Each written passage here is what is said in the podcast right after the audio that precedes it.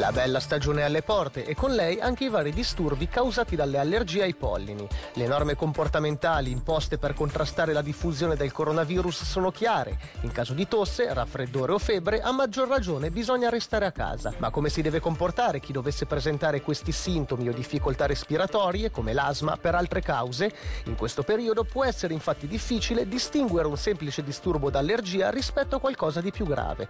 Per questo abbiamo sentito la dottoressa e allergologa Silvi Bach-Bizzozero per chiederle la differenza tra diversi tipi di asma e se questi tipi di disturbi possono causare complicazioni come nel caso di malattie respiratorie che rendono alcuni soggetti a rischio. Nel caso in cui il paziente non eh, avesse l'asma bronchiale sotto controllo potrebbe avere una maggiore reazione a un'infezione virale in generale e quindi è bene che la persona continui le sue terapie inalatorie per l'asma bronchiale allergica. Quindi il rischio è maggiore maggiore per una persona con un'asma bronchiale severa e mal controllata rispetto a una persona con un'asma bronchiale di entità magari lieve o comunque ben controllata dal trattamento abituale. C'è quindi una differenza tra un'asma da allergie e chi ce l'ha magari come malattia? Sì, infatti esiste asma bronchiale anche non associata ad allergie respiratorie e dal punto di vista clinico non vi è una differenza così visibile. Noi effettuiamo degli accertamenti per distinguere i vari tipi di asma e anche la severità dell'asma asma. Per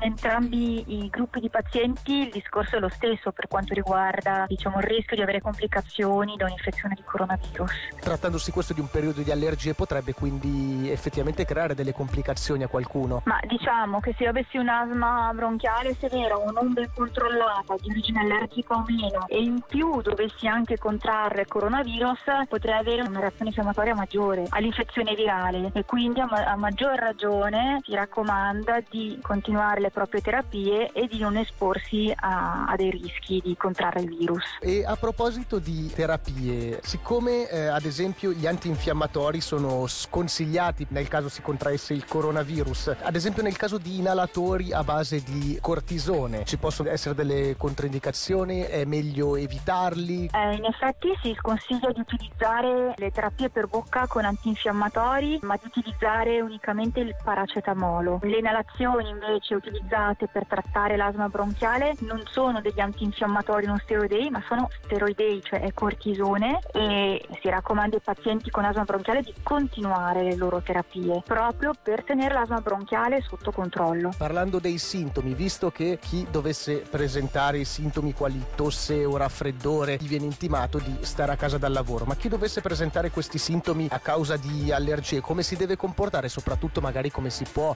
capire la differenza tra un'allergia e invece un virus. Sì, è vero, visto che sia il virus che l'allergia può portare come sintomo la tosse, non è lì per lì così evidente differenziare la causa. È vero che nella maggior parte dei pazienti affetti da coronavirus insorge una febbre molto alta, ecco che questo può essere un criterio per distinguerne la causa, e mentre in caso di allergie respiratorie è molto più raro che si eh, presenti una, una febbre alta. Dopodiché è utile prendere contatto contatto col proprio medico o con l'allergologo per valutare se è necessario effettuare una visita di controllo per distinguere la causa di questa tosse.